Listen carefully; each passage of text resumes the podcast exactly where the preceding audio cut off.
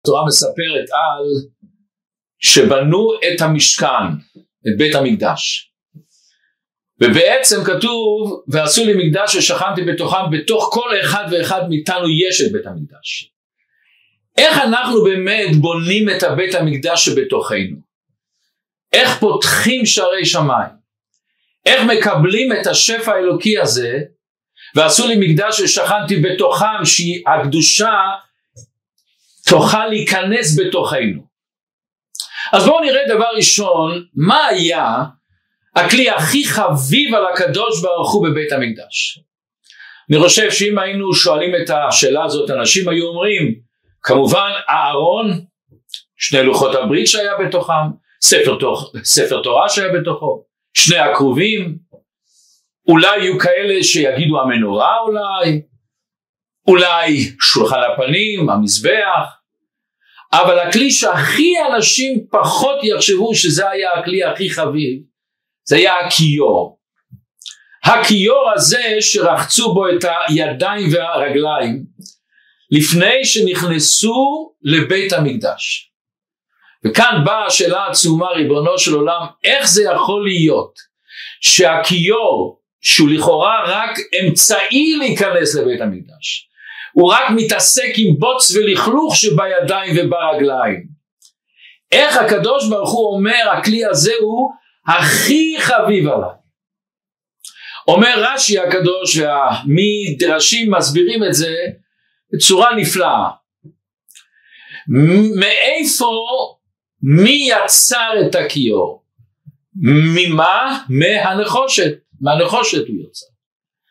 השם נתן, השם אמר לעם ישראל להביא זהב, כסף ונחושת, אבל מהנחושת שהביאו סתם לא עשו את הכיור. ממה עשו את הכיור? כתוב שאנשים צדקניות שנגאלו ממצרים, וכמו שכתוב בזכות נשים צדקניות נגאלו אבותינו ממצרים, הם הביאו את המראות שלהם, את הראי שלהם, ואז עשו את הראי מסוג של נחושת, הבריקו אותו וזה היה ראי. מה היה הגדלות של הראי הזה? ועד כדי כך שאומר המדרש, רש"י מביא את זה, שאנשים הביאו לבית המקדש להביא, לעשות מזה את הכיור, משה לא רצה לקחת את זה, למה? הוא, הוא אומר שאותו הכלי הזה זה בעצם דבר שמשמש ליצר הרע, לתאוות לא רצויות. אומר הקדוש ברוך הוא למשה רבנו תיקח את זה. למה? אומר המדרש שעל ידיהם, על ידי המר, המראות האלה העמידו אנשים צבאות רבות במצרים, העמידו את כל עם ישראל. למה? כשהיו בעליהם יגעים בעבודת פרך, היו הולכות הנשים צדקניות ומוליכות להם מאכל ומשתה, ומאכילות אותם, ונוטלות המראה את הראי, וכל אחת רואה את עצמה עם בעלה, ומתחילים לעשות כזה צחוק כזה ואומרת לו אני נאה ממך ומתוך כך מביאות לבעליהם ומזה העמידו בנים ובנות פרו ורבו ומילאו את הארץ. אומר הקדוש ברוך הוא המראות האלה הם היסוד של עם ישראל. לכן עשו מזה את הכיור, לכן הקדוש ברוך הוא אומר הכיור הזה היה הכי חביב עליי. יש כאן עוד נקודה, אנחנו מכירים שראי אצל אישה זה דבר מאוד קרוב ללב. בלי ראי קשה לה מאוד לחיות. לפעמים זה יותר אצלה חשוב מאוכל אפילו. באו אנשים צדקניות ונתנו את המראות, זה החביב עליי. אנחנו מכירים שבאו לארצות, לאמריקה הספרדים בפעם הראשונה, וראו שלאינדיאנים יש המון זהב, איך הם לקחו מהם את הזהב, איך הם קנו את זה. הם הראו להם מראות עד אז הם לא ראו בכלל את עצמם. ברגע שהם ראו את עצמם, וואו, הם נתנו את הזהב שלהם תנו בשביל מראות. יפה מאוד, אבל בואו קצת ניכנס עוד יותר בעומק. דבר ראשון, זה עצמו שאת ה, הכיור עשו מהמראות. מהמראות האלה יכולים לעשות עוד דברים שישתמשו לבית המקדש. זאת אומרת שהחשיבות של הכיור זה לא רק ממה שהם עשו, אלא גם יש ערך לכיור עצמו. עוד יותר מזה עצמו שעשו את הכיור לא מהנחושת סתם שהביאו, אלא מה, מהנחושת המיוחד הזה של המראות, סימן שיש קשר פנימי ומהותי בין הנחושת, בין המראות של אנשים אל הכיור. יש כאן עוד דבר מעניין. איך שכתוב על פי ההלכה שאם יש מזבח להקריב קורבנות אבל אין את שאר הכלים אין את השולחן את המנורה אסור להקריב קורבנות פלא פלאים אם אין את הכלים אבל יש את הכיור מותר להקריב קורבנות מה יש בכיור הזה שזה בסך הכל להוריד את הבוץ ואת הלכלוך מאיתנו איזו עוצמה יש בו? ואם אנחנו רוצים לראות עוד יותר עמוק שכתוב בספרי הקבלה שהפנימיות של המשכן הנקודה הפנימית של המשכן זה הכיור. מה זה? אם ניקח את המילה משכן זה מ' ש' כ' נ' סופית. ניקח את, ה, את האותיות שממלאות את האות. נגיד מ' אם אני רוצה לכתוב מ' אני כותב מ' מ' איך אני כותב שין, שין, יוד, נון.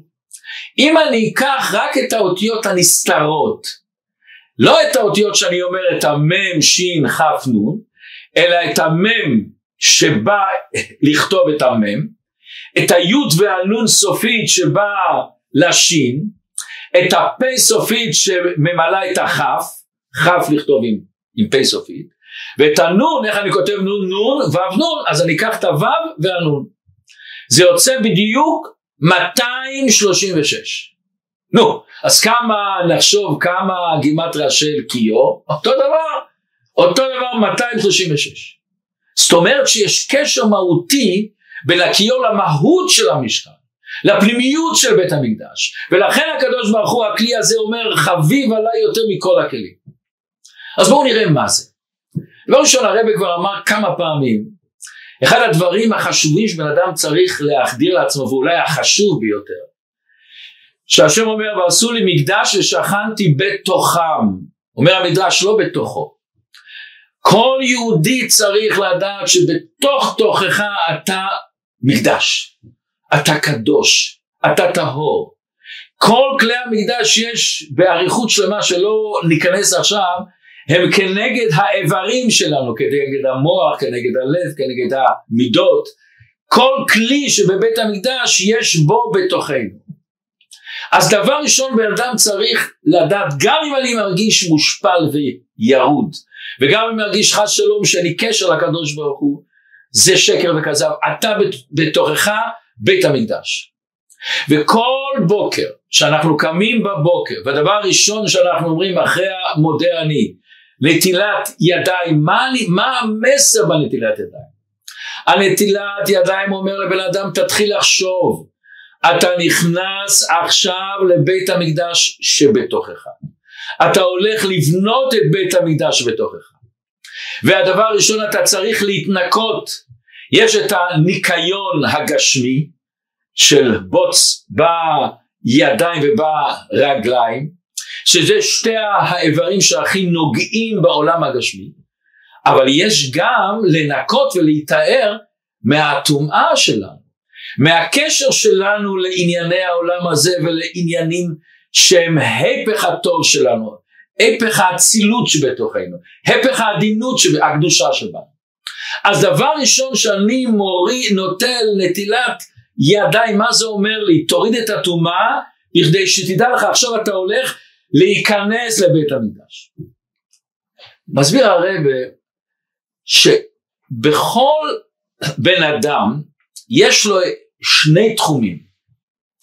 יש לנו את הזמנים שאנחנו כמו בבית המקדש יש לנו את המנורה, את הלוחות, אנחנו מרגישים שהתפילה הולכת לנו, המצוות הולכות לנו, החסד הולך לנו, עדינות הולך לנו לתת ולהעניק ולפעמים אנחנו כל כך שמחים במשפחה ומתייחסים כל כך יפה לאישה והאישה לבעל ולילדים. אני מרגיש את בית המקדש בתוכי. אבל לפעמים אני עסוק עם הכיור שבי. אני עסוק עם הדברים הלא הכי נקיים שבי, לא הכי הטובים שבי. יש לי את הזמנים שאני בכיור, ויש לי את הזמנים שאני עסוק במנורה שלי, בקדושה שלי. בבית המקדש היה את שני התחומים האלה, וגם אצלנו יש את שני התחומים האלה. אומר אדמו"ר הזקן שהרב הביא אותו בשיחה, או מסביר אדמו"ר הזקן, איך אני יכול באמת להתמודד עם הבוט שבי, עם הלכלוך שבי, עם ההרגשות השליליות שבי, עם, עם ההרגשות של התאוות וה, והקנאה והכבוד וכל המידות השליליות שרוצות להוריד אותי למטה. כל ההרגשות שאין לי ערך בחיים, שאין לי טוב בחיים. איך אני נוגע בטוב שלי? דבר ראשון, מודעות. מה המודעות? אומר, אומר תראה, את הכיור עשו תדע לך ממה? ממראה. מה זה אומר המראה? בא אדמו"ר הזקן ואומר אנחנו מכירים שיש זכוכית שקופה ויש זכוכית שהיא מראה. זכוכית שקופה אני רואה את הכל. זה נקרא בחסידות אור ישר. הכל זורם, הכל הולך לי, הכל טוב לי, הכל מסודר לי. זה נקרא אספקריה שמאירה, הכל מאיר לי. זה הזמנים שהכל הולך לי בחיים, שהכל זורם איתי, הכל בסדר. יש לי זמנים של ראי, מה זה הראי? שמים שכבה דקה של כסף, או של דבר אחר, ואז אני לא רואה הלאה. אני נחסם, אני עומד מול מחסום שבתוכי. אבל מה אומר אדמו"ר הזקן, מה המעלה הזאת? כשאני מרגיש חסום, אני מרגיש מסוכסך עם עצמי, אין לי את השלוות נפש שלי. זה לא זורם אצלי, יש לי ניסיונות של הסתר פנים, אני מרגיש איזה, איזה הסתר בחיים שלי. אומר הקדוש ברוך הוא, הכיור הזה, זה שאתה הולך להתנקות, זה שאתה מרגיש שיש לך לכלוכים וניסיונות, הוא ראי. בניסיונות האלה, באתגרים האלה, אתה תוכל לראות את עצמך. לגלות מי אתה. לגלות את העוצמות שיש בך. לראות את הפנים שלך. אנחנו בוודאי אתם שמעתם, היה מחקר ב, לפני הרבה שנים, בשנות ה-70, עשו מחקר מאוד מעניין. לקחו ילדים קטנים, תינוקות, ושמו אותם מול ראי, ושמו על המצח נקודה אדומה. הילד מסתכל בראי ורואה את הנקודה האדומה. אז מה הוא עושה? הוא מיד הולך לראי ומשפשף לנקות אותה. בגיל 18 חודש בערך, אז הילדים פתאום הוא תופס שהראי זה לא דבר אחר, הראי משקף אותי. זאת אומרת לפני זה לא היה לו את ההרגשה שיש לו זהות עצמית. כשהוא מסתכל בראי הוא רואה את עצמו. כשהוא הסתכל בראי הוא לא הרגיש את האישיות שלו אז הוא רואה ראי אז הראי מלוכלך. במצב שהוא פתאום תופס יש לי אישיות שלי, יש לי הרגשה שלי. ואז הוא פתאום תופס שהלכלוך אצלו. אומר הקדוש ברוך הוא תדע לך אם אתה רואה בחיים שלך אתגרים, ניסיונות, העלמות, הסתרים, זה הראי כאן ההזדמנות שלך לראות מי אתה באמת. כשאתה לוחם עם האתגרים האלה, לוחם עם הניסיונות האלה, פתאום אתה מגלה את העוצמות שיש בך, את הכוחות הנפלאים שיש בך, אתה מגלה את המשמעות בחיים שלך, למה אתה מחויב, מה אתה שווה באמת. אתה מגלה את הבית המקדש שבתוכה. לכן הכניסה לבית המקדש היה כיור שאתה צריך דווקא איפה בית המקדש שורף והקדושה שורה בהתמודדות הזאת שיש לך, באמונה שיש לך כוח עצום של בית המקדש, שהכרובים והארון והלוחות והמנורה עומדים מאחוריך. רק אתה צריך להאמין שיש לך את זה. אתה רק צריך לנקות את עצמך, לדעת שבזה שאתה מנקה את עצמך, זה הראי שלך, פה אתה רואה מי אתה באמת. ולכן האנשים עשו דווקא את הקיום ממראות, לא את הדברים האחרים. ולכן אומר, הבית, אומר הקדוש ברוך הוא, הכיור זה הכי יקר אצלי, למה? זה תכלית הכוונה בעולם הזה, נתהווה הקדוש ברוך הוא להיות לו דירה בתחתונים. תיקח את האתגרים האלה, את הצמצומים האלה, ותיצור מהם דבר חדש, ומהם אתה גודל. היה פעם התוועדות של רב שלמה חיים קסמן. היה משפיע גדול בכפר חב"ד, והיה איזה בחור שבא, שהוא היה בצבא, והיה לו ניסיונות מאוד קשים במשפחה שבורה מאוד קשה. ורב שלמה חיים התוועד ואמר רבי לחיים. ואז באמצע ההתוועדות הוא אומר לו, שכתוב בפסוק, יוקו בני השם, המובסו לחסידו. מה הפשט בזה? אז הוא אמר מה שאומרים אצל חסידים. מה יקר אצל הקדוש ברוך הוא? מה חביב אצל הקדוש ברוך? שאתה מצליח להרוג את התאוות שלך. המובסו, אתה מצליח לשלוט, אתה מצליח לעשות נטילת ידיים, אתה מצליח ליטול את הידיים והרגליים מהכיור. זה יקר, זה החביב אצל הקדוש ברוך הוא. יש סיפור מרגש מאוד. הסיפור הזה היה בזמן השואה, היה בן אדם אחד שקראו לו הרב מנחם מרקוביץ'. אם אני לא טועה הוא היה אחרי זה הרב של צפריה. והוא היה באושוויץ. הוא היה כבר כמעט, הוא כבר הרגיש שהנשמה עוזבת את הגוף. ואז בא אליו איזה נאצי מח שמו. אומר לו יש לי כאן זוג תפילין ואני מוכן למכור לך אותם. יש לך כסף? והיה לו, היה לו משהו. והוא חשב לעצמו, הוא שמר את הכסף הזה תמיד, שאם לא יהיה אוכל הוא יקנה בשוק שחור אוכל, אבל עכשיו הוא חשב לעצמו, כבר לא הנחני שנתיים תפילין, ריבונו שלי. לחיות אני לא יודע אם אני אחיה, בוא נניח תפילין. הלך, נתן את מה שהיה לו וקיבל את התפילין. הוא בא לצריף ואומר, יש לי תפילין. והתחיל רעש גדול בצריף, היו כאלה אמרו, זה הנאצים רוצים בכוונה לתפוס אותנו. והם ייכנסו ויהרגו אותנו בזה שקנינו אותה. נהיה מחלוקת שלמה. אבל הוא אמר יש לי תפילין ואז החליטו שהולכים לעשות הנחת תפילין ואז פתאום אמר רגע רגע זה לילה לילה לא זמן תפילין והתחיל מחלוקת שלמה שם האם כן להניח לא להניח עם ברכה בלי ברכה ועמד שם הרב רב ישראל יצחק קהם שעשו עליו ספר החסיד האחרון היה סיפור נפלא עליו, יש הרבה סיפורים עליו נפלאים. והוא רואה את זה והוא אומר מצד אחד הוא כל כך נהנה מהשמחה, מההתלהבות של כולם שאפשר להניח תפילין. מצד שני פסה, המחשבות האלה. הוא הלך לאותו מנחם מרקוביץ', שהוא היה רב בהונגריה, תפס לו את התפילין, אומר לו אני הולך, אני הולך להניח תפילין. וגם אם המלאך אחרי 120 שנה יתפוס וייתן לי מכות איך הנחת תפילין בלילה? אני מוכן לקבל את זה.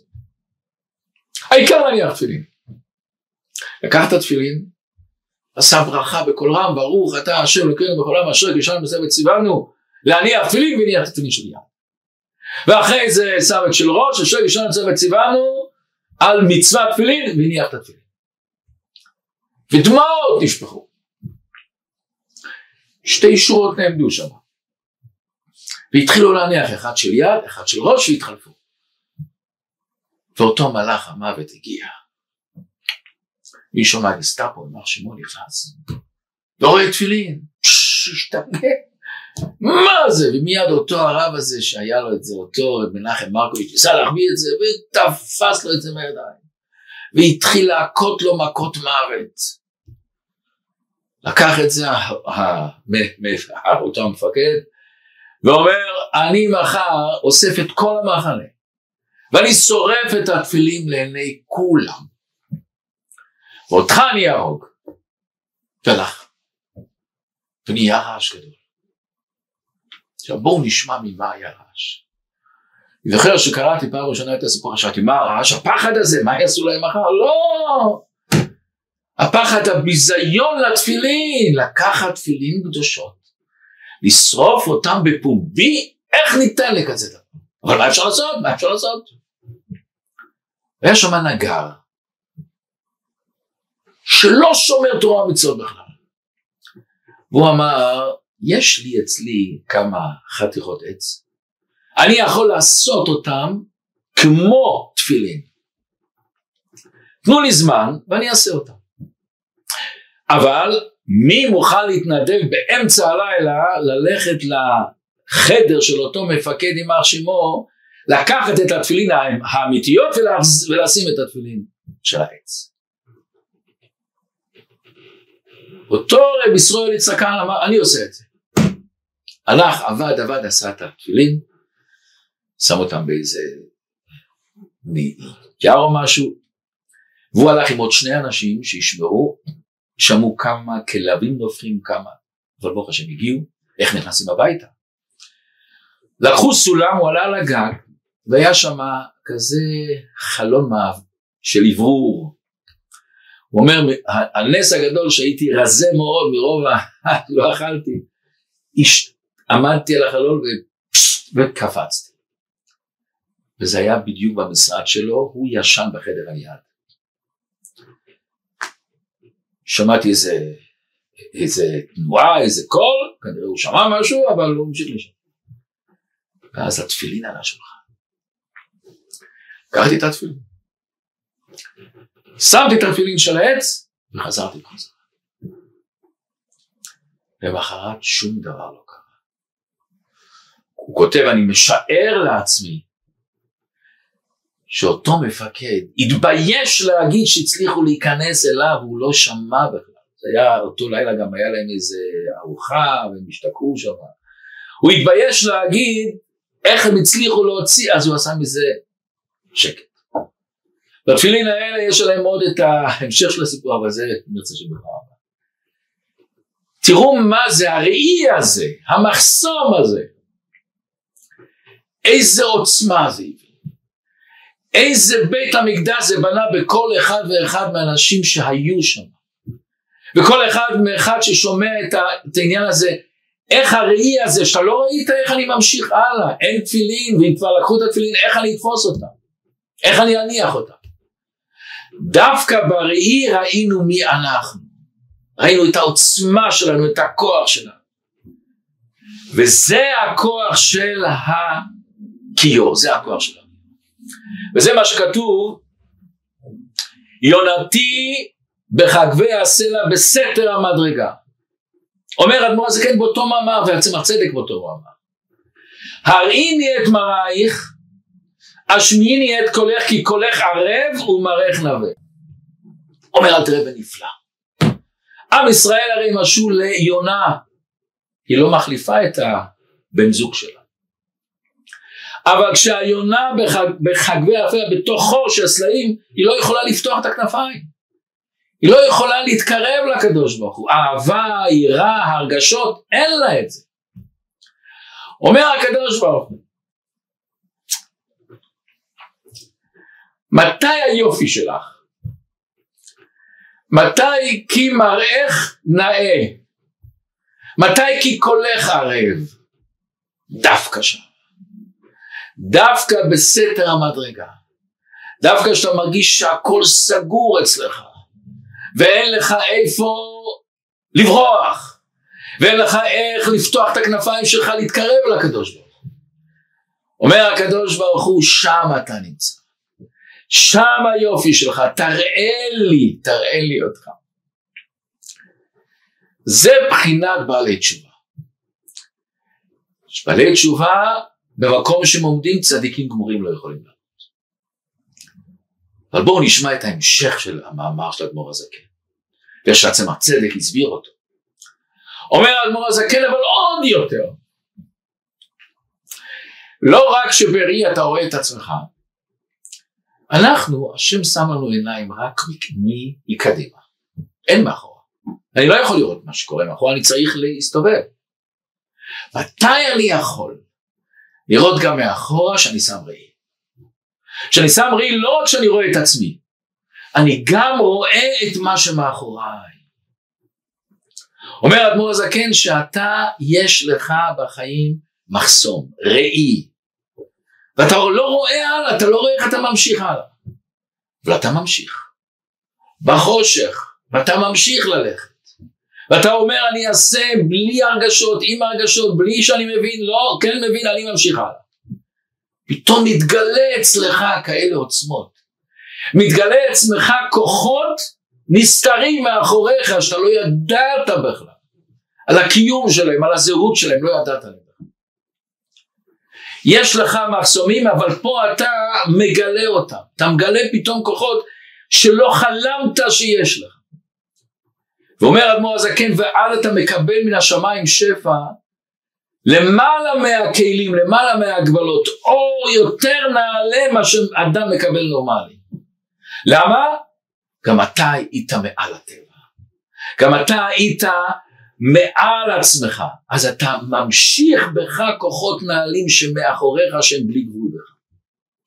ואני אספר סיפור, כשהייתי בחור, למדתי בישיבת כל תורה בבית וגן, והפעם היה בליל שישי, היינו ערים מאוחר בלילה, ופתאום מישהו בא ואומר שמתקשרים מבית חולים הדסה, אם אני לא טועה זה היה הרב לפידויס, שאישה זקנה נפטרה, והם מאוד חששו שלא ייקחו אותה לקחת ממנה כל מיני איברים כדי שהתלמידים ילמדו, או שאפילו היו זמנים שמכרו את האיברים לחוץ לארץ, אני יודע שלפה בבלגיה מכרו איברים מהארץ בכדי שבתי רפואה פה ילמדו מזה ואז היה כזה ארגון של שמירה על הנפטרים. התקשרו לשלוח שני בחורים לבית הרפואה הדסה. אז היה בחור אחד ואני הלכנו. באנו נכנסנו לחדר יושב איזה איש זקן אומר פרקי תהילים והאישה שוכבת על מיטה. וזה היה היה החדר, דלת היה מרפסת קטנה. אחרי כמה זמן באה האחות אומרת אנחנו מבקשים כולם לצאת, הרופאים באים לבדוק את הנפטרת. אמרנו בבקשה, יכולים לבוא, אנחנו פה. יצא החוצה. אחרי כמה דקות בא אח, ואני מבקש מכם לצאת, על פי הכללים של בית הרפואה פה, אסור להישאר בזמן שהרופאים עוסקים בנפטר. אז אמרנו לפי הכללים שלנו מותר, אנחנו פה בבקשה בשמחה תבואו. אומר להם תדעו אם אתם לא יוצאים אני קורא למשטרה. בבקשה, ברוכים הבאים תבואו. הם יצאו. בחוץ היינו רגועים אבל בפנים הלב דפק. ואז אותו זקן שעד היום אני לא יודע בן כמה בסביבות השמונים הולך למיטה, ולפני שתפסנו מה הולך הוא פותח את הדלת למרפסת, ניגש למיטה, לוקח את אשתו על הידיים, ואתם יודעים שנפטר שוקל הרבה יותר מאשר סתם, איך כזה יהודי זה לא מבין, לוקח, מסתובב, הולך למרפסת, אנחנו, מה הולך לעשות? והוא קופץ איתה מהמרפסת למטה. היינו בשוק, רצנו למרפסת. רואים אותו נפל, התגלגל, הנפטרת נפלה הצידה, הוא ככה קם ככה חצי אה, צולע, שו לקח אותה אנחנו מיד חזרנו לחדר, סגרנו את הדלת, ואז אחרי כמה דקות באה באמת המשטרה עם רופא, אמרו לנו תצאו החוצה, אנחנו לא יוצאים, ואז הם רואים איפה זה? אה, אני לא יודע, הזקן הלך החוצה לרזנות, חפשו אותו. מיד הם רצו. ואז תפסתי מה העוצמה שיש בבן אדם. ודווקא שיש לנו את המחסומים, את הראי הזה, פתאום אנחנו מגלים מי אנחנו. שהשם ייתן לכולנו לגלות את העוצמה שלנו, לבנות את בית המקדש של, שבתוכנו, להאמין בבית המקדש, ושנזכה לראות את בית המקדש פה למטה מעשרה טפחים בקרוב ממש.